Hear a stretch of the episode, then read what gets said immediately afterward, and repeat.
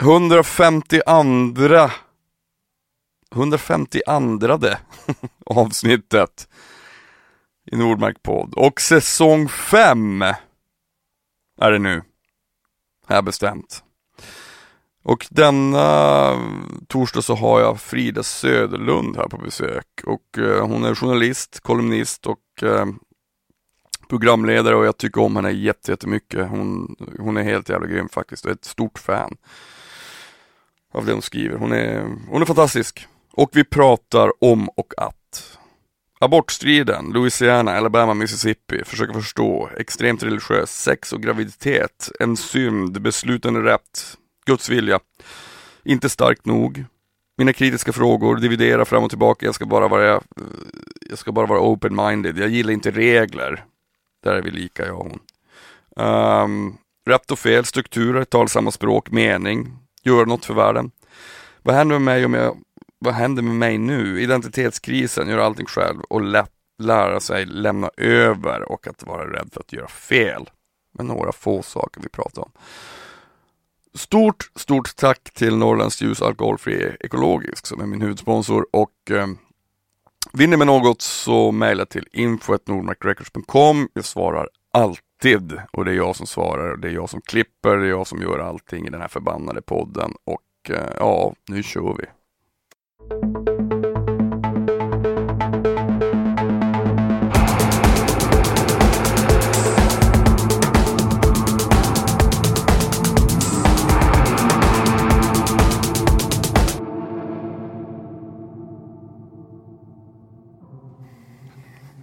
Frida Söderlund. Välkommen till Nordmark podd. Tack så mycket. Nu kör vi. Det gör vi. Du, jag brukar alltid börja med att fråga mina gäster om jag får börja med att ge dem en kram och du är inget undantag. Får jag ge dig en kram? Ja men såklart du får. Välkommen. Tack Fan, så vad mycket. kul.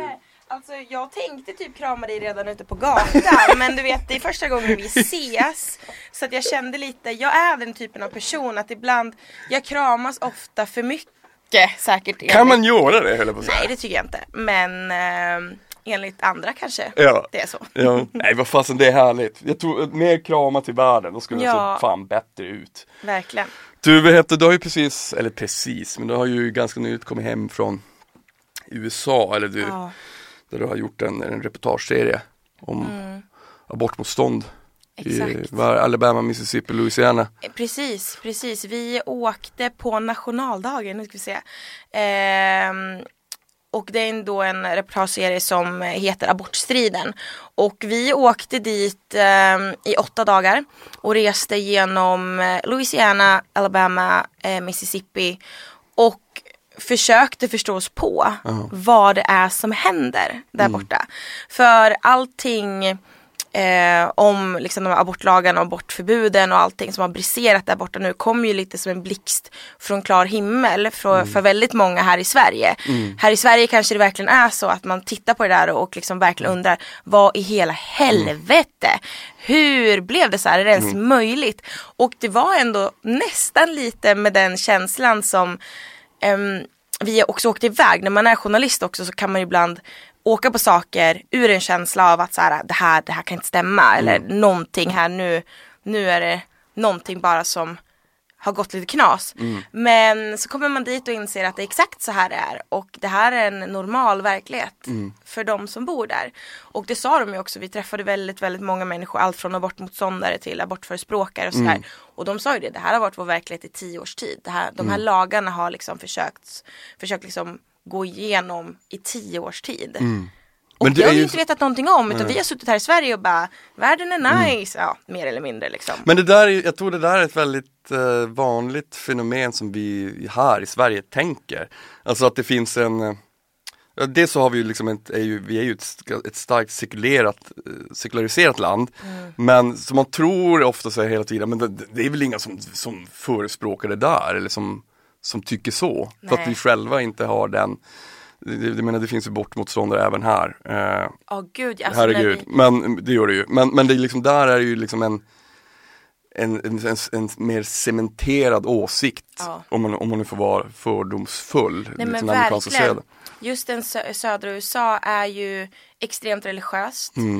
Eh, väldigt konservativt eh, på väldigt många sätt. Och ehm, det finns liksom en, en grundövertygelse om att om man bara kollar på sex och graviditeter och familj att det är någonting som ska ske i ett äktenskap. Så de menar ju att väldigt mycket av det som eh, ja, som skulle leda fram till en abort också är en synd. Det ska inte hända.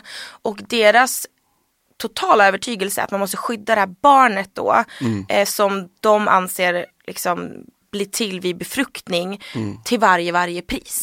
Det är viktigare än att skydda kvinnan. Och så är det bara för de måste vara en röst för den som inte har en röst. Och de menar också på att om de inte är det så finns det liksom en större konsekvens i att enligt deras åsikt då mörda ett barn än att eh, liksom också begå ett övergrepp på den här kvinnan som inte har någon beslutande rätt över sin egen kropp eller sin egen framtid eller någonting. Men de är verkligen övertygade om att enda rätta är att skydda det här fostret. Trots vad som har hänt, hänt spelar ingen roll. våldtäkt eller nej liksom, nej nej, de menar att det är Guds vilja. Ja. Att Gud liksom har plan, liksom placerat barnet då i livmodern av en anledning. Och jag satt ner med, jag är ju ehm, eh, feminist eh, och eh, satt ner med två unga tjejer som också ansåg sig vara feminister. Men de var abortmotståndare. Och de menade på att eh, abort, att liksom ah, en kvinna är starkare än vad en abort har att erbjuda. Det var liksom hela deras argument. Och menade också på att den feminism som jag tycker mig tillhöra då som handlar om att ah, man ska ha sin egen frihet och sin egen rätt att välja. Alltså när det kommer till sin kropp och sin framtid och vad man vill, alltså exakt allting. Ehm, de menar på att den har lurat mig att tro att jag inte är stark nog att klara ett föräldraskap eller stark nog att klara ett trauma från en våldtäkt och sådana grejer. Och jag försökte verkligen, verkligen förstå hur de kunde mena att de kunde applicera det på varenda kvinna. Och de menade att så var det bara. Men Och jag alltså, ja. när man hamnar i en sån diskurs, jag, jag gjorde det nyligen faktiskt med eh, ett, några som visade sig tillhöra eh, Jehovas vittnen. Och de var liksom evolutionskritiska på det sättet. Och, och det, jag, för mig, jag, jag blev liksom helt Dels förvånad, jag visste inte att de, att de var, tillhörde Jehovas. Men också så här, men hur, alltså hur kan ni inte förstå att det finns liksom bevis i jorden, liksom, alltså, på att vi härstammar från, från apor. Så här. Det är min starka övertygelse. Alltså jag är väldigt ödmjuk inför att jag inte vet allting och så här, men det var väldigt så här, nej. Eh, att man sitter inne på en slags hundraprocentig sanning som är svår att diskutera över. Verkligen. Och, och jag tänkte på det, för jag har ju följt dina reportage där och som jag sa tidigare när vi gick ner att jag, jag, jag tycker du är så jävla grym. Det, du gör ett jävligt bra jobb och det är Tack. liksom Men att hur känns det också att hamna in, i en sån diskurs när man känner så att det här Det spelar ingen roll vilka fakta jag lägger fram för att det här är bara en personlig åsikt som Ja, de kanske respekterar att jag har en, men när, när inte fakta heller spelar någon roll. När, när, när, pers när personlig, eh, vad ska man säga, att, att man eh, att känslor styr över också vad som anses vara moraliskt rätt och inte rätt. De ställer sig ju verkligen över Mm. väldigt många, eller alla andra skulle jag säga, som inte har samma åsikt som dem. Och ur ett rent personligt ehm, perspektiv så var det ju extremt frustrerande. Samtidigt som ur ett rent journalistiskt perspektiv så var det ju superspännande och intressant. Jag blev ju på samma sätt som jag blev helt eh, förkrossad på något sätt så blev jag också super eh, exalterad. Det är så här konstig grej men det är liksom magin i att i journalistik tycker jag det här med att försöka förstå sig på någonting till den yttersta gränsen verkligen. För jag var ju inte där för att argumentera emot dem, jag var där för att försöka förstå dem. Men med det kommer också mina kritiska frågor liksom hur de kan hamna där. Men för mig var det jobbigt när de inte riktigt kunde respektera min eh, tanke tillbaka. Jag försökte inte övertyga dem om att Nej. jag hade rätt heller utan jag var verkligen bara så här, försökte dividera fram och tillbaka. Och jag, de, vid två tillfällen så försökte de ju verkligen frälsa mig. Och då kände jag lite grann att okej, jag har verkligen eh, försökt förstå er eh, till min yttersta gräns liksom. Och nu försöker ni typ frälsa mig och säger att jag ska hamna i helvetet. Alltså det var på den nivån. Första gången det hände var utanför abortkliniken i Montgomery i Alabama. Där vi då träffar på en eh, en organisation eller de som liksom jobbar för hela pro-life-rörelsen som då ägnar sin tid åt att stå utanför de här klinikerna för att hindra kvinnor från att gå in där och att istället gå in i deras bussar som de har med sig där de ska övertyga dem om att behålla sina barn. De eh, ställer då en massa frågor till mig tillbaks för jag undrar ju liksom vad de gör där och hur de ser på det, på allting som händer och så. Eh, så ställer de lite frågor tillbaka och man är jättetillmötesgående för det är ju liksom spännande såklart. Jag är där för att ta reda på saker. Eh, får då höra att jag är 27 år gammal, inte har hittat Gud, ogift, du vet sådär. Det var ju inte bra. Så de släpar in mig i den här bussen, sätter en bibel i, min, i mitt knä. Och jag försöker verkligen säga nu ska jag bara vara open-minded, jag ska bara se vart det här bär väg liksom. Och de börjar läsa för mig om liksom ur bibeln så här, stycken om så här, att om inte jag lever enligt Guds vilja och i, i hans sätt att leva och går hans väg så kommer jag hamna i helvetet och liksom allt det där och att jag behöver syndernas förlåtelse för att komma till himlen när jag dör och, och allt det där. Eh, och de var väldigt bekymrad över mig. Och, sådär. och sen hände det igen, nu ska vi säga två dagar senare när vi är i Mississippi utanför abortkliniken där så är det en pastor som heter Brian Means eh, som vi intervjuade som också blev helt eh, upprörd då över att jag inte hittat Gud och, och allt det där och också frågade mig rakt ut om jag eh, var ogift men hade haft sex och jag svarade då ja för att jag också är intresserad för att se hans reaktion. Och han blev helt bestört och var verkligen såhär the devil is coming for you, you're going to hell, your life, you have lived a sinful life. Han var helt verkligen. Han smsade mig bara häromdagen och frågade om jag hade tänkt mer på Jesus för att det var dags liksom.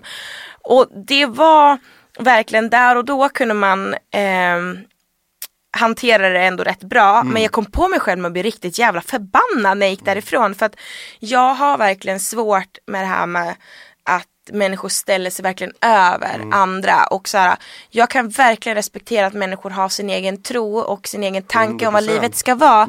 Men försök då inte pracka på andra människor det eh, till en gräns där du står och säger att de kommer hamna i helvetet. Det är lite, jag vet inte, det, vi kan mötas på mitten här och försöka förstå varandra men ja, Men det, där, missförstå mig rätt, det där är ju också, alltså jag är som ateist, eh, eller ateist, jag har väl någon slags agnostisk, jag, jag, jag är fullt medveten om att jag inte vet någonting. Det, det, det ger mig någon slags trygghet för mig. Jag vet så mycket jag vet om universum och, Ja. och sen vet jag att jag inte vet ett piss.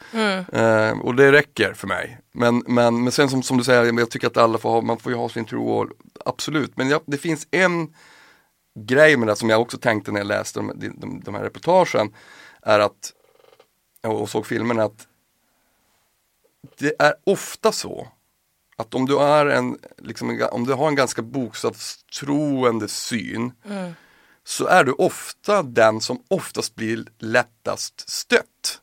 Eller liksom så här, provocerad. Så att de blir provocerade för att någon vill liksom bestämma över sitt liv.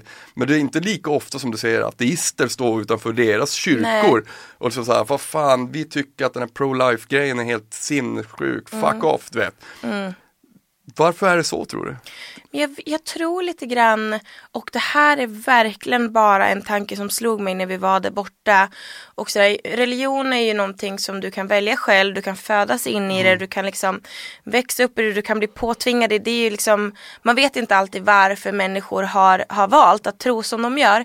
Men det jag insåg av att prata med väldigt många som var kristna där i USA eller väldigt, väldigt troende eh, inom just kristendomen var ju att eh, antingen så var de verkligen uppväxta med det, alltså de var, det kom från familjen eh, och den gemenskapen.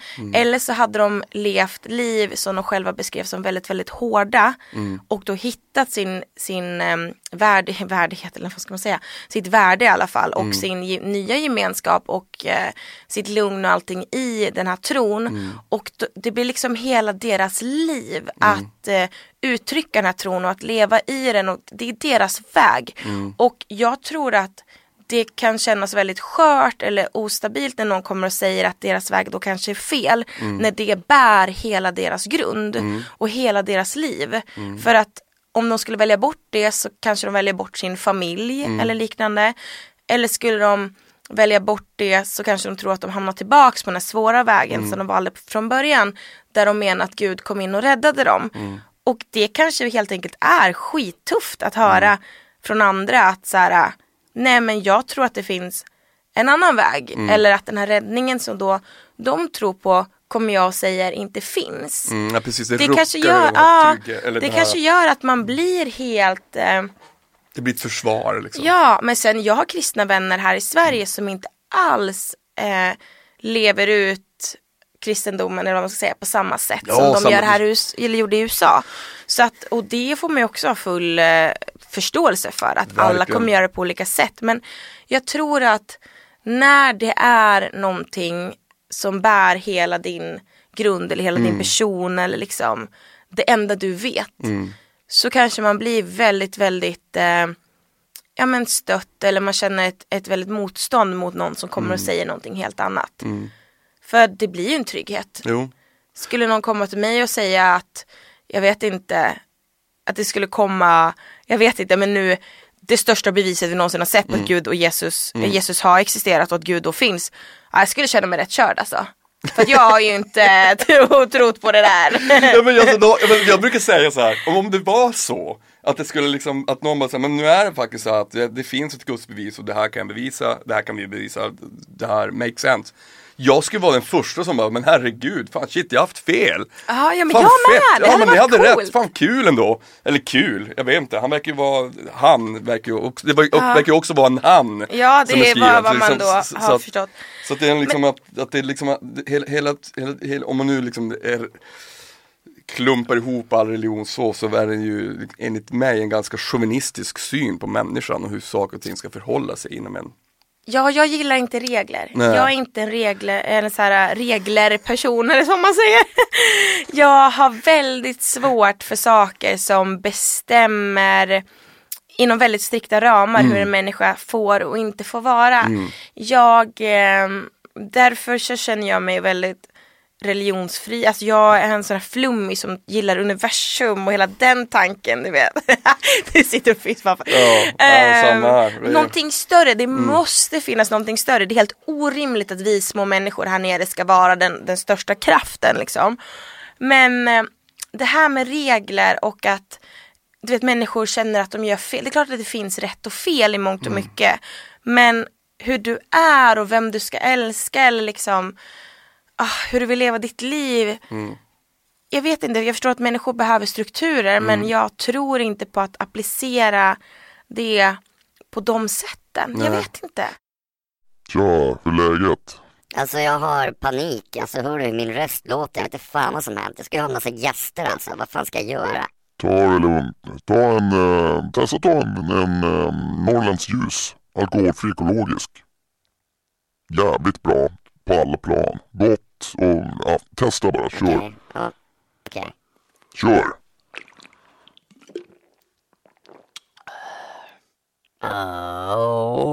Åh, shit vad grymt. Jag sa ju det. Fan vad skönt. Nu är jag ready for podding igen. Perfekt.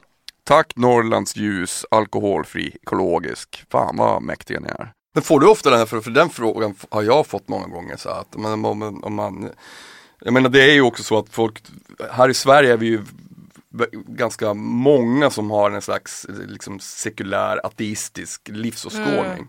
Men det, om man ser vär- liksom, rent globalt så är ju ateismen är ju en, en jätteminoritet. 95% av jordens befolkning har någon form av tro, även om den kanske är liksom Ja. sovande eller liksom, men Ja. att, att den, man tillskrivs en religion.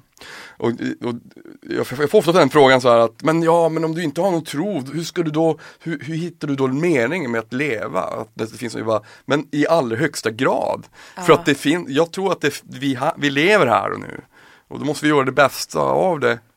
Vara så snälla vi kan mot varandra och försöka liksom tänka så progressivt vi kan. Ja och mening tror jag att man kan hitta på alla möjliga sätt och Ja, alla musik, möjliga vrår. poesin, Ja men det är gud ju ja, en- alltså oförståelig kraft för mig. För någonstans, jag pratar mycket om det, att det, det är också en slags eh, Alltså dels ett sätt att förstå världen men också ett sätt att, för mig är det lite religion. Liksom. Mm. Alltså, men, om det, alltså en kommunikation, någonting som gör att, att, att vi är tillsammans. It makes sense på ett flummigt sätt. Jag menar, på samma sätt om jag läser, om jag, om jag läser en, ett reportage av dig till exempel. Så är det någonting som, här är, vi pratar samma språk, jag förstår Frida här i den här Ja. grejen. På samma sätt som om, någon, om jag gör musik och du, jag gillar de där tonerna. Det finns någonting som flätar ihop oss människor som är helt magiskt. Men verkligen, och jag tror verkligen så här att vissa hittar sin mening i att tro på någonting. Mm. Andra hittar sin mening i föräldraskap. Jag Mm. hittar min mening i att få skapa någonting. Och jag tror att det där är jätteolika för alla människor. Mm. Och det måste man liksom förstå. Jag är väldigt ehm, Alltså ibland så brukar jag tänka lite, jag ehm, att jag inte riktigt vet vem jag hade varit om jag inte hade kunnat skriva. Alltså det är verkligen så här, ja, det har räddat mig så många gånger att jag inte riktigt, kanske det är min gud, jag vet inte, är orden min gud? För att jag vet inte hur jag ens hade överlevt eller vem jag hade varit om jag inte hade haft den ventilen. För jag hade fucking sprängts om jag inte hade kunnat göra någonting för världen på något sätt eller om jag inte kunde ge uttryck för allting som händer hela tiden i mitt huvud. Så att för det, det blir ju typ det jag då ägnar mig åt mer eller mindre varje dag. Alltså om man kollar typ, förutom att jag jobbar som journalist och kolumnist och programledare och allt det här så så om man kollar på min typ telefon till exempel så har jag typ 2000 anteckningar i min telefon för att jag har sånt fruktansvärt behov av att så fort det kommer en känsla i mig så kan inte jag stoppa det. Alltså det går inte. Då, alltså vet, min familj sa det, jag tror att det var, eh, om det var julen förra året, att de verkligen har lärt sig med mig att de ser på mig, det är som att det så här, du vet, dimper in en alien typ bakom mina ögon. Och sen så, de bara, nu kommer Frida försvinna här en stund in i något rum eller in i sin telefon för hon behöver ge uttryck för någonting som hon precis kände. För för mig räcker det, det kan vara ett ord eller jag ser något eller någon binder samman en mening på något sätt och jag bara, vänta nu, vad händer med mig nu? Och sen måste jag bara få skriva ner det. Och jag, jag vet inte men, och det är liksom, jag tror att det på med mångt och mycket är meningen Kanske med mitt liv eller med mig som person och varför jag är här. För att jag ska kunna berätta alla de här sakerna. För att någon på något sätt påverkar världen. Förhoppningsvis, eller så är min mening någonting helt annat, jag har bara inte kommit på det än. Alltså det är ju, ja, Men alltså det där, det där är ju intressant, jag, jag har åter- återkommit må- många gånger till det, det här med vad som är en, essensen av er själv. Alltså det med, med ens profession. Jag har ju alltså jag har spelat musik sedan jag var sju år, liksom, sen jag började spela trummor när jag var jätteliten och, och den, den rädslan för om jag skulle ta bort det epitetet från mig, vem fan är jag då? Mm. Nej, men exakt. Alltså det, det, den, den så känns det själv. Självklart vet jag att jag skulle fortfarande vara en människa ja, men, och kanske hade jag kanaliserat min energi på något annat. Så kan det mycket väl vara. Men har såklart. du känt det här jobbiga som man många gånger upplever med att när man gör det man älskar till sitt jobb Mm. så är ju, blir just den identitetskrisen ibland extrem. Ja, För vem absolut. Mm. är jag totalt om det här inte funkar längre liksom. Ja, alltså- För innan var det ju en ventil, eller du vet en passion som man nu har Mm. förvandlat till också det som ger en pengar och tak över huvudet och jag vet inte, där man är någonting helt plötsligt. Och det är också så jävla konstigt Ja. bara. Ja det är jättekonstigt, ja, men, men alltså, det ska gudarna veta. Att att det, har- funnits tider när det inte, vart är jag? Ja, att när det verkligen inte har gått bra. Nej. Alltså jag kommer ihåg, alltså min pappa ringde igår, alltså det är länge sedan i och för sig, han bara Du fan alltså det här musik verkar vara så jävla kämpigt. Ska du inte liksom börja göra något annat också? Jag bara, fan fuck off. Jag, jag, jag tror på det här, jag, jag, det här är det enda jag vill göra liksom. Men då tänkte jag alltså nu ska jag, okay, jag ska åtminstone skaffa en utbildning. Så läste jag magisterexamen i filosofi. jag tänkte att jag skulle bli Mm. Det är lärare. flummigaste de säger att man kan läsa typ. sen, sen, sen så tröttnade jag på det när det började gå bra med musiken igen. Ja. Men eh, alltså jag tror att man har ju, om man är, jag tänkte fråga dig om det också, hur, hur liksom själva den, att komma in till den fasen i ens liv när man jobbar, att man, att man, eh, att man helt plötsligt bara, men vänta nu, jag gör ju det här som jag älskar bäst av allt. Eh, Och det är ju på gott och ont, men det medför ju också att man aldrig är ledig kanske. Eh, att man, jag läste också att du för- för några år sedan att du också kraschade ihop. Ja, och totalt. det, det har jag också gjort en gång och det är ju någonting som man inte önskar sin värsta fiende. Nej, Men, men och ibland så tänker jag så här, kommer det, är det alla, det är ju vanligt förekommande, men det, ibland får jag för mig att det är kanske vanligare inom dessa yrken som är ehm, kreativa. kreativa men också att, de Ja. är, att det här att du har, man, man har en Publik hela som tiden stirrar på en. Ja men alltså så att du har hela tiden någonting som du måste eh, skapa. Så, Ja. så, ja precis, det är kreativt. Nej men det finns ibland så jag tänkt så här, gud vad jag önskar att jag hade ett jobb som inte hade så mycket med mig och min person att göra. Mm. Att eh, det kunde vara någon annan. Alltså jag vet inte hur man ska förklara det för att det är omöjligt. Alltså Mm. det är omöjligt att jag ska kunna koppla bort mig själv från det jag gör. Och det tror jag är väldigt svårt för människor som inte har ett liknande jobb att förstå. För att allting jag gör måste komma från mig. Och det är ju en enorm press och stress att leva under. För att man har ju ett liv som pågår också som gör att man hamnar i olika känslotillstånd och sådär. Och en, eh, jag minns att i början, jag är 27 år gammal nu, jag började på Aftonbladet när jag var 20. Ehm, jag var väldigt, väldigt ung och kastades in i den där extrema intensiva, galna, otroligt roliga världen som, som det är. Ehm, och som du sa innan så kraschade jag väldigt, väldigt hårt. Då var jag 23. Ehm, och hade jobbat stort sett non-stop. Och jag hade också levt non-stop. Ehm, för jag trodde också att det var så jag måste göra det väldigt mycket. För att jag var rädd att bli omsprungen eller jag var rädd som ung tjej också att, in, att bli utbytt. För det du hade fått liksom in i ditt huvud av patriarkala strukturer och allting sen du var ung var att liksom du är utbytbar. Gör inte du ditt bästa är du utbytbar. Och jag älskar Aftonbladet med hela mitt hjärta verkligen. Det har varit mitt hem i sju och ett halvt år nu. Men det, det är hårt. Det är liksom Kanske inte lika hårt nu, kanske också för att jag jobbat så länge och har en helt annan position än vad jag hade från början.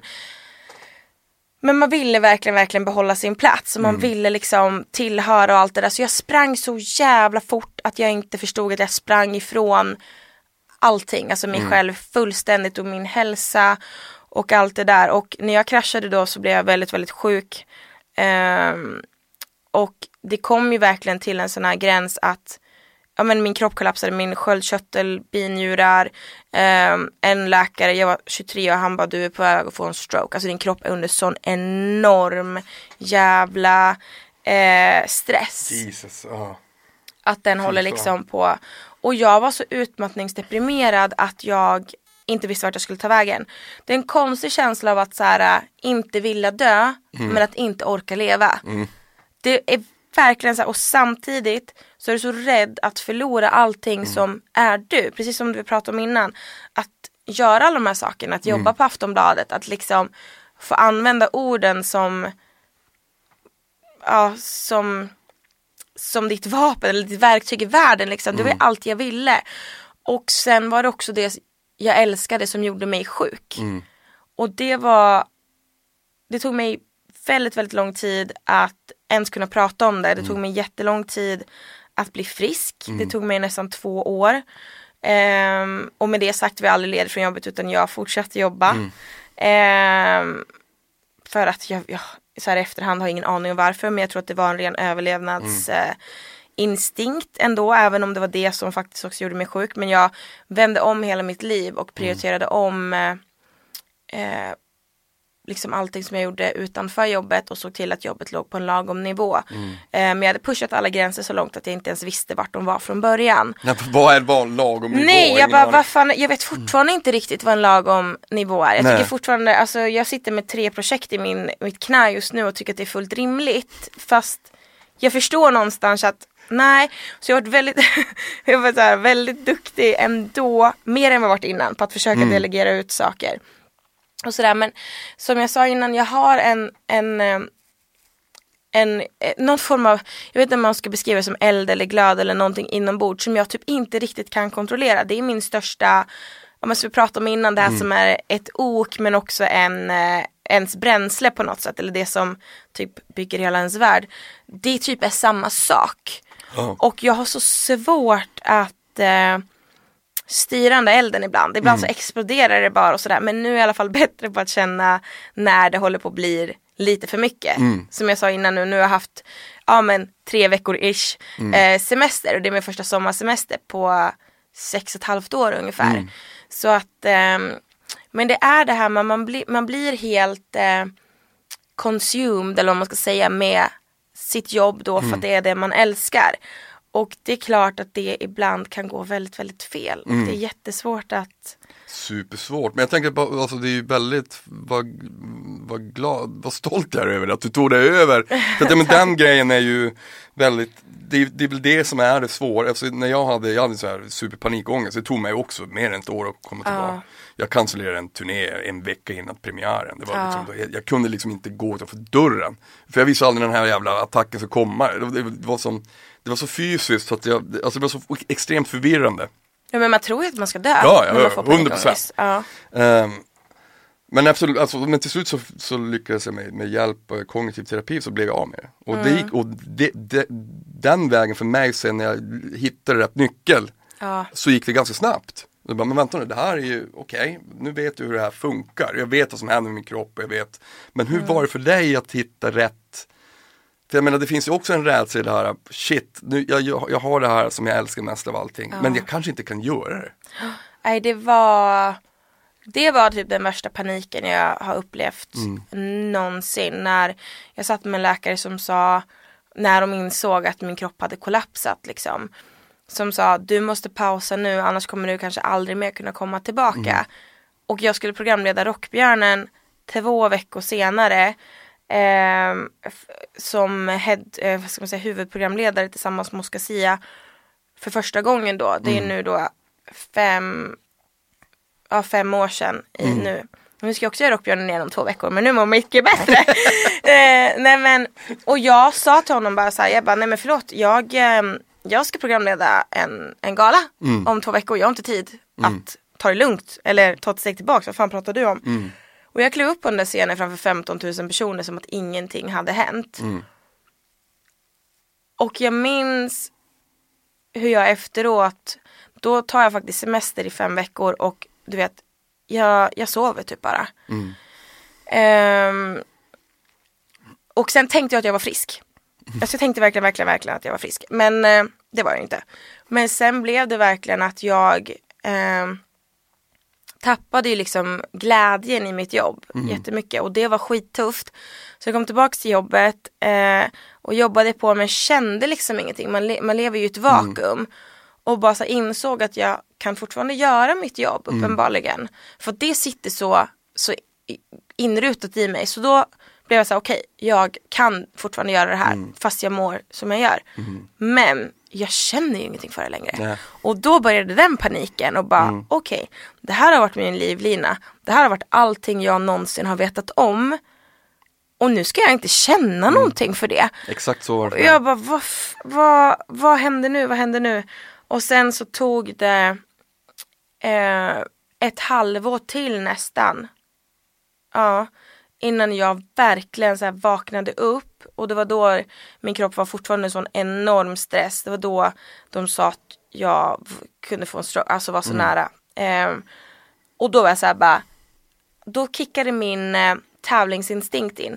Vilket är sjukt att man kan känna i en sån jävla eh, svår eh, situation som det där var. Och jag var ju helt knäckt. Men det var som att det var det sista jag kunde hitta. Var den där tävlingsinstinkten. För jag har idrottat hela mitt liv och alltid velat vara bäst. Alltså så här, näst bäst har jag aldrig varit intresserad av. Utan för jag är näst bäst, då är jag övertygad om att jag inte gjort mitt allra bästa. Utan så här, jag har bara varit intresserad av att bli bäst på det jag gör. Och när jag insåg att jag höll på att förlora det. Och den det var som att någonting i mig bara, det var ja, jag tror det verkligen var den sista känslan av att så här, det är nu eller aldrig. Och jag visste att så här, ah, jag ger ett sista försök att bli frisk. Och, eh, eller egentligen ett första men jag såg det som sista för jag tyckte jag hade gjort massa saker fast jag inte hade det. Och då fick jag mediciner minns jag för då kunde de hitta rätt. Och jag började också använda exakt den träningen som jag var uppvuxen med. För att försöka hitta tillbaks till mig själv och stärka upp min kropp på nytt. Ehm, och sakta men säkert med de, de rutinerna att jag liksom rutiner, alltså verkligen satte rutin på mitt jobb och inte så jobbade någon form av liksom massiv övertid i onödan. Så liksom byggde jag sakta men säkert upp mig själv igen och hittade tillbaks till att börja kunna känna saker på nytt. Men jag behövde medicin, jag behövde terapi, jag behövde träning, jag behövde allt det där. Alla de verktygen för att få hjälp. Och sen tog det två år så var min kropp i stort sett tillbaks. Ehm, till där någonstans där jag var innan. Nu skulle jag säga att jag börjar känna mig mycket som mig själv igen.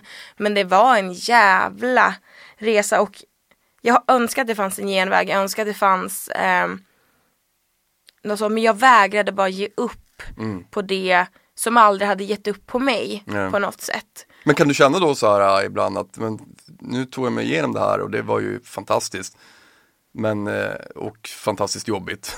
Men Men att jag skulle inte vilja vara utan det heller. För att det är liksom det, en, Ja. en, en, del av ens själv när man går igenom en, någon, en, en tuff period formar ju en, eller inte formar, så man, man, man, blir, man, blir, man får ett, en, ett, en litet plus i kanten intellektuellt för att man har liksom empiriskt sett upplevt någonting. Förstår du den Ja känslan? men så är det. Som jag sa precis också, jag önskar att jag hade sluppit på Mm. jättemånga sätt för att det var så tungt och liksom jag går, fort, jag går i terapi nu alltså en dag i veckan och också försöker komma till terms med det här med att allting är inte ens eget fel alltid. Mm.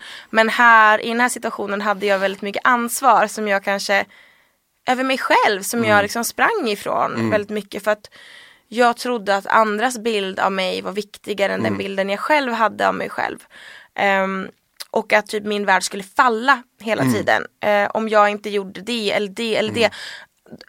Mitt jobb eller liksom vän, vad som helst kunde be om minsta lilla grej och jag sa alltid ja. Mm. För att jag var rädd, jag trodde att världen skulle falla. Att allting liksom i min värld skulle falla om jag inte sa ja till allt. Liksom.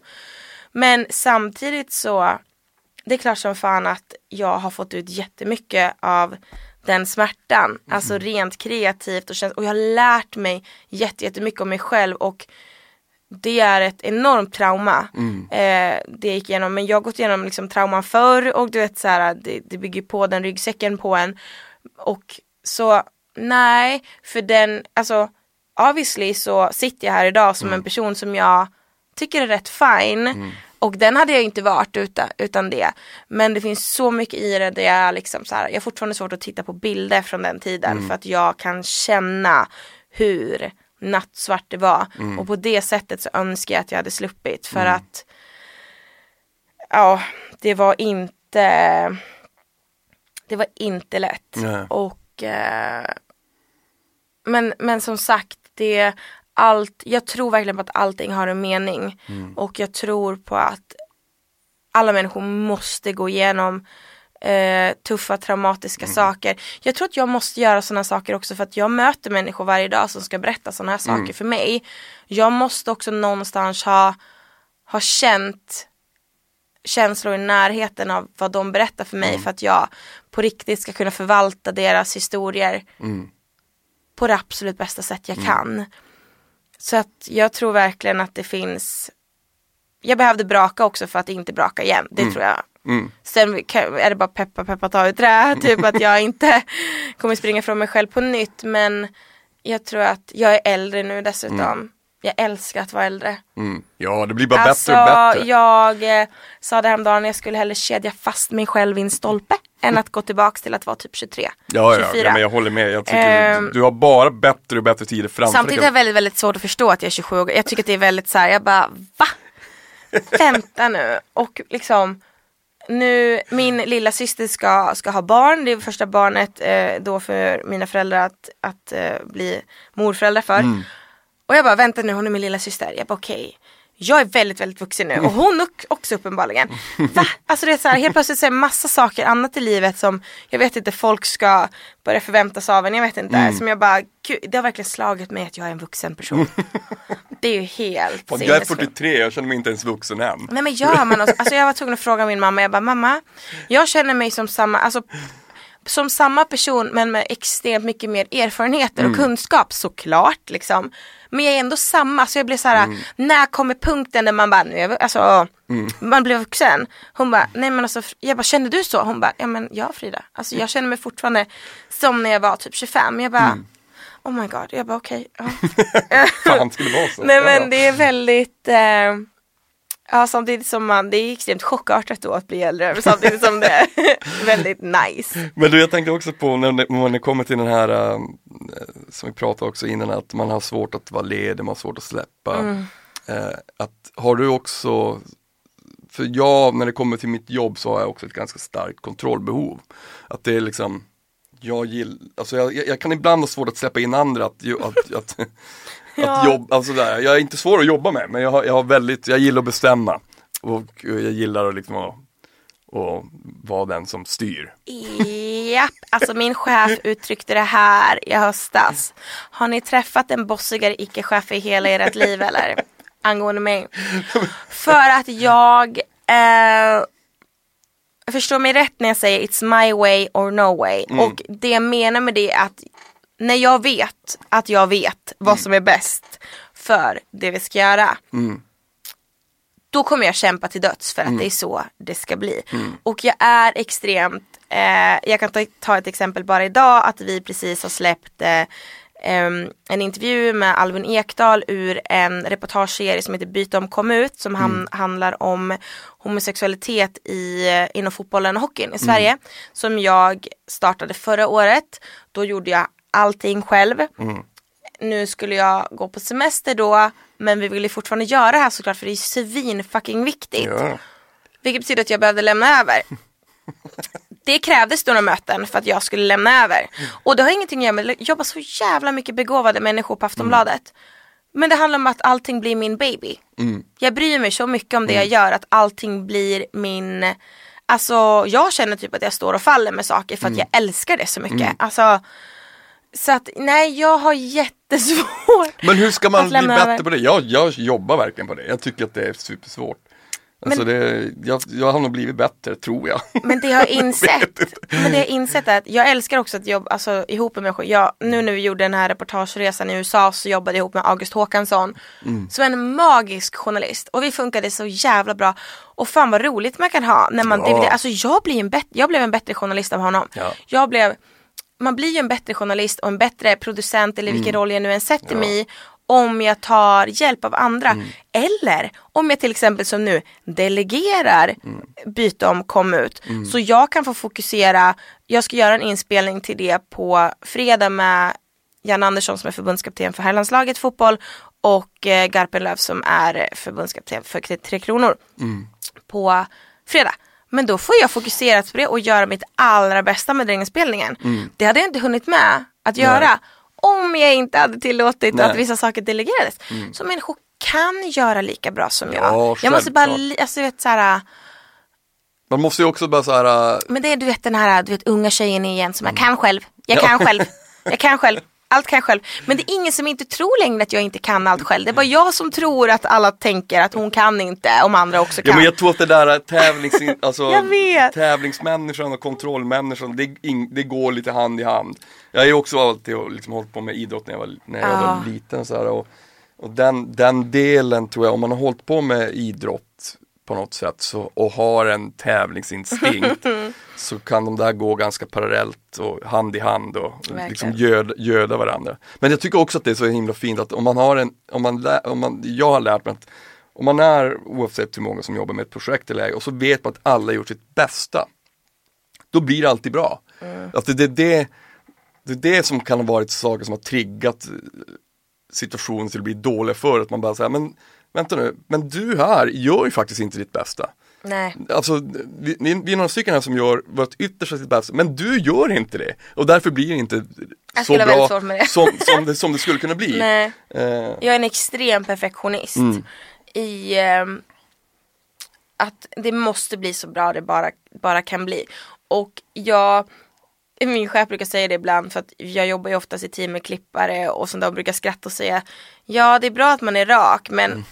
Ibland kan man också linda in, för jag är en väldig person om det är något så om jag tittar på någonting som håller på klipps om jag är producent för det så kan jag bara bli såhär, mm, nej.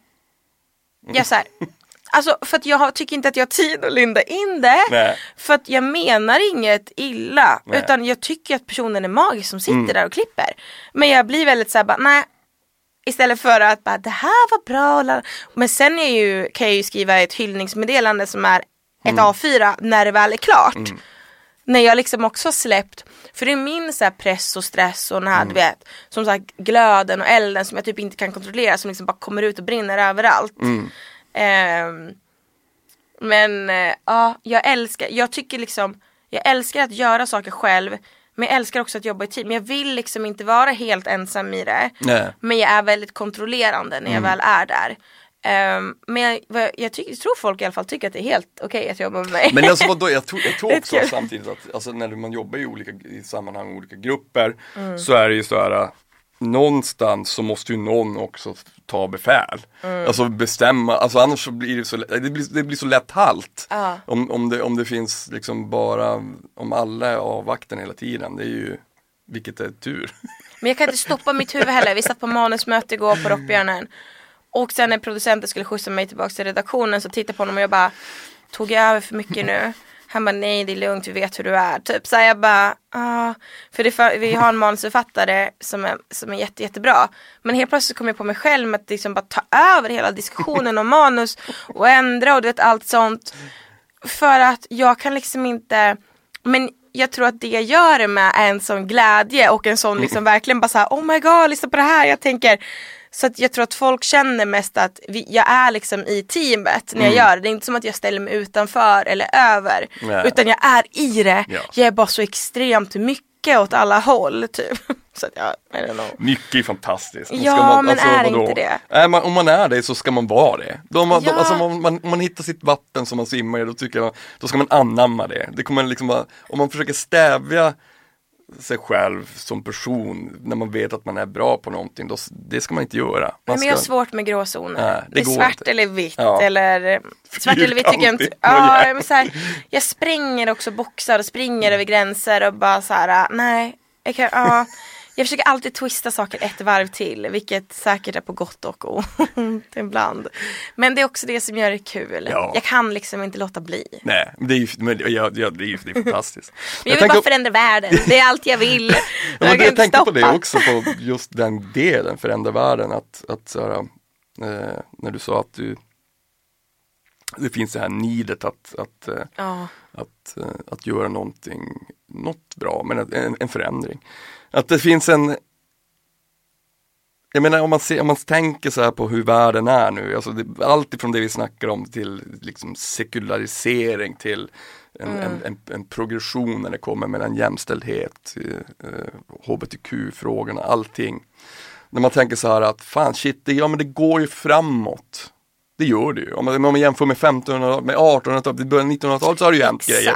Det går ju alltid framåt.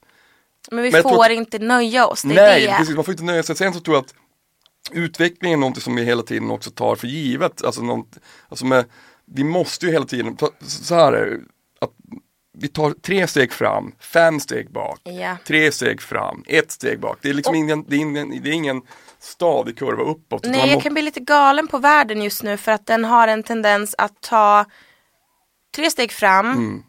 på en väg. Men tar samtidigt fem Mm. steg bakåt då någon annanstans.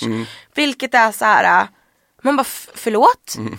Vä- vä- vänta nu, hur hamnade vi liksom i en värld till exempel då där vi säger att feminismen är större än någonsin, Mm. att vi är på väg mot de här tre, den här tredje och fjärde vågens Mm. och att vi liksom ska vara Sveriges mest, ja då, eller Sveriges mest nu ett av världens mest jämställda länder Mm. och allt det här. Och sen ska vi samtidigt, du vet, se hur då USA som är världens mäktigaste land Mm. tar lägger ett förtryck över en fråga som handlar om kvinnors rättigheter Mm. eller till exempel ge- har hela abortfrågan. Det är så mycket som, men jag tycker att vi ser rasismen bredas ut ännu mer, så normaliseras. Jag tycker att allting blir ett problem när vi börjar prata om att saker har gått för långt. Vi kan inte säga att saker har gått för långt när det handlar om kamper för människors rättigheter. Nej. Den kan inte gå för långt. Det är det jag menar när jag säger att vi inte får nöja oss. Jag kan bli vansinnig när människor inte orkar bry sig. Jag förstår inte den. Nej. Så här, jag bryr mig inte, jag orkar inte bry mig. Och då vill jag bara så här, ruska om den personen och bara, vad är det du menar? Du måste förstå att så fort du går utanför dörren så måste du bry dig. Ja, men- det är ju så. Ja men Alltså, tänk man- om hela världen då bara skulle bestämma sig för att sluta bry sig om exakt dig. Mm. Hur skulle du tycka att det var? Sen förstår jag att alla inte orkar bära en större kamp eller att det också finns människor som har kommit före oss som har kämpat på helt Mm. andra sätt. Men jag tycker inte att Sverige 2019 är det bästa landet eller den bästa tiden vi någonsin har levt i. Absolut inte. Alltså om man kollar på den psykiska ohälsan bland unga, om vi kollar på just det där hur vi har delat upp landet i vi och dem. Vilket är helt fucking sinnessjukt att vi ens är där. Om vi kollar på jämställdheten, som jag vet inte, människor verkar tro har nått en lösning, vilket den inte har. Nej. Om vi kollar på liksom vårdköer och liksom så allt sånt. Alltså vi måste bry oss om varandra och vi måste inse att vi är väldigt, väldigt många som på olika sätt sitter på olika privilegier vilket gör att vi kanske inte anser att vi behöver bry oss om vissa kamper eller sånt. Men jag menar bara för att det aldrig har brunnit i min lägenhet så behöver jag ju inte liksom förkasta att det har brunnit i någon annans. Alltså det är ju så, vi verkar vara så jävla rädda för att få höra att vi gör fel. Eller sådana saker. Att vi bara förkastar folks kamp om rätten att få, få leva sina egna liv. På det absolut bästa sättet som går. Verkligen. Sen så tror jag att det finns, jag tror att det finns en rädsla också i det här med alltså att förändring åt vilket håll som helst är ju någonting som vi har svårt att anamma.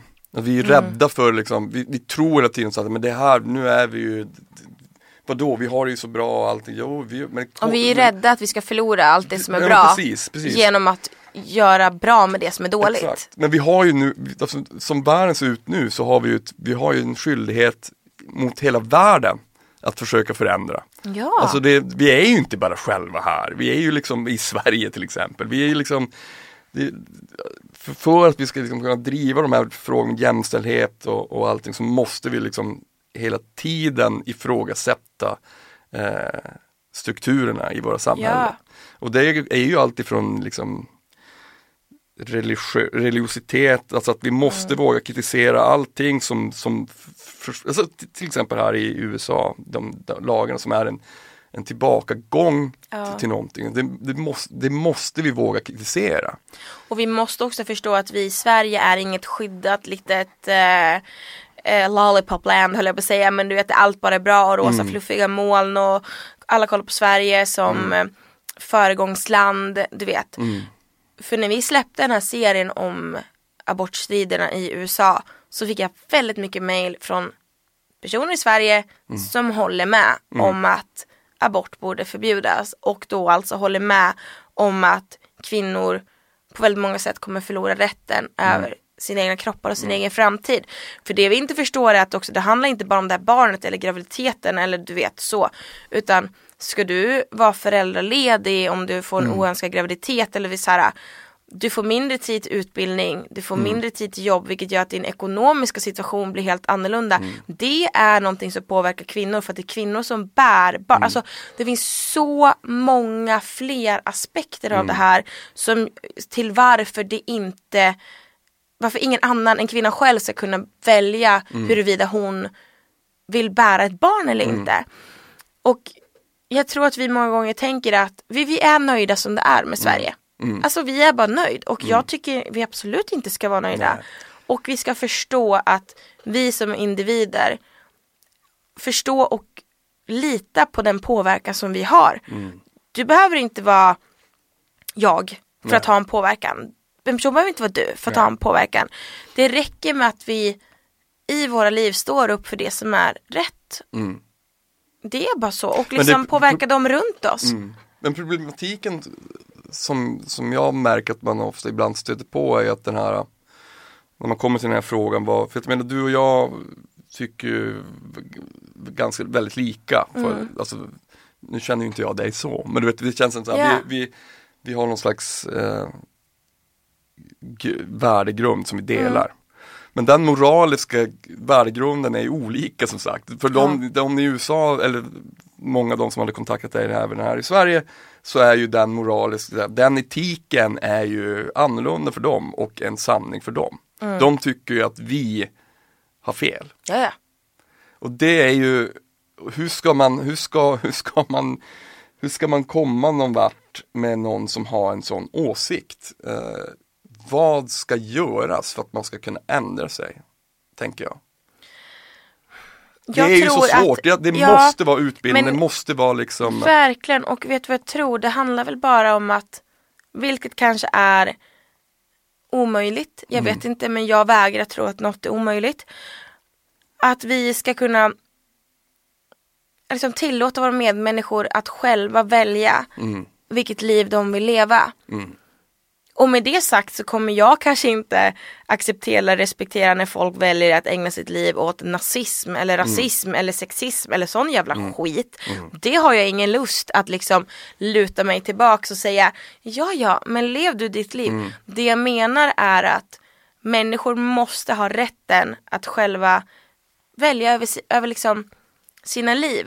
Och då, återigen menar jag inte att alla radikala åsikter, att jag tycker att det är rimligt. Ja. Men jag tycker att människor ska få välja sitt och då ska ju då en person som har de här religiösa åsikterna också kunna titta på en människa som inte har det och säga okej, och inte då försöka lagföra saker precis. som de själva tycker är rätt. Mm. För att Nej men det är väl, inte. alltså kontentan, egentligen är det ganska enkelt tycker jag. Om man lever i ett sekulerat, sekulärt samhälle, då ska inte den frågan få bli politisk. Nej. Då måste det vara faktabaserat, det måste vara, det, det, det kan, det måste vara enda vägen. På det sättet. Ja. Samtidigt så tycker jag också ehm, att det borde finnas lite mer kraft i vår politik som den är just nu. Eh, och att man ska ta tag i saker, ibland lite snabbare. Ehm, för att vi måste bygga en värld och ett samhälle och ett svenskt samhälle som är för alla. Där alla känner sig fria och värdiga och respekterade och accepterade för dem som de är. Eh, annars så liksom det är ju, jag säger det väldigt ofta att såhär jämställd, eller såhär ojämställdhet eller vad man ska säga, icke-jämställdhet föder osäkerhet och osäkerhet föder hat. För att det blir klyftor däremellan som vi har, har liksom sprängt. Och det, är inte bra. Nej. Liksom. Ehm, all, allt det där utrymmet ger utrymme för saker som är oftast är väldigt, väldigt dåliga. Vi måste liksom föra oss ihop och bli liksom ehm, en gemenskap men där alla har rätten att leva sina individuella liv precis som de vill med samma värld, med liksom samma grund av rättigheter. Precis, jag håller med. Du eh, Frida, du kommer ju Ja. fortsätta skriva och, och jobba framåt i de här Ja, ja. spörsmålen som, som är så viktiga och du gör det ju Jag fruktansvärt hoppas det i bra. alla fall. Och är ett stort fan som sagt. Ja, men tack. Tack för att du ville vara med i Nordmark podd. Ja, men tack för att jag Nu ska du få en till kram. Jo men tack så mycket. Wow, vad fint. Ja, men tack. Stort tack till dig Frida. Ehm, ja, Nästa torsdag ett nytt avsnitt. Igen. Och igen. Och igen, som varje torsdag, så återkommer Nordmark podd med en ny mäktig gäst. Hej då!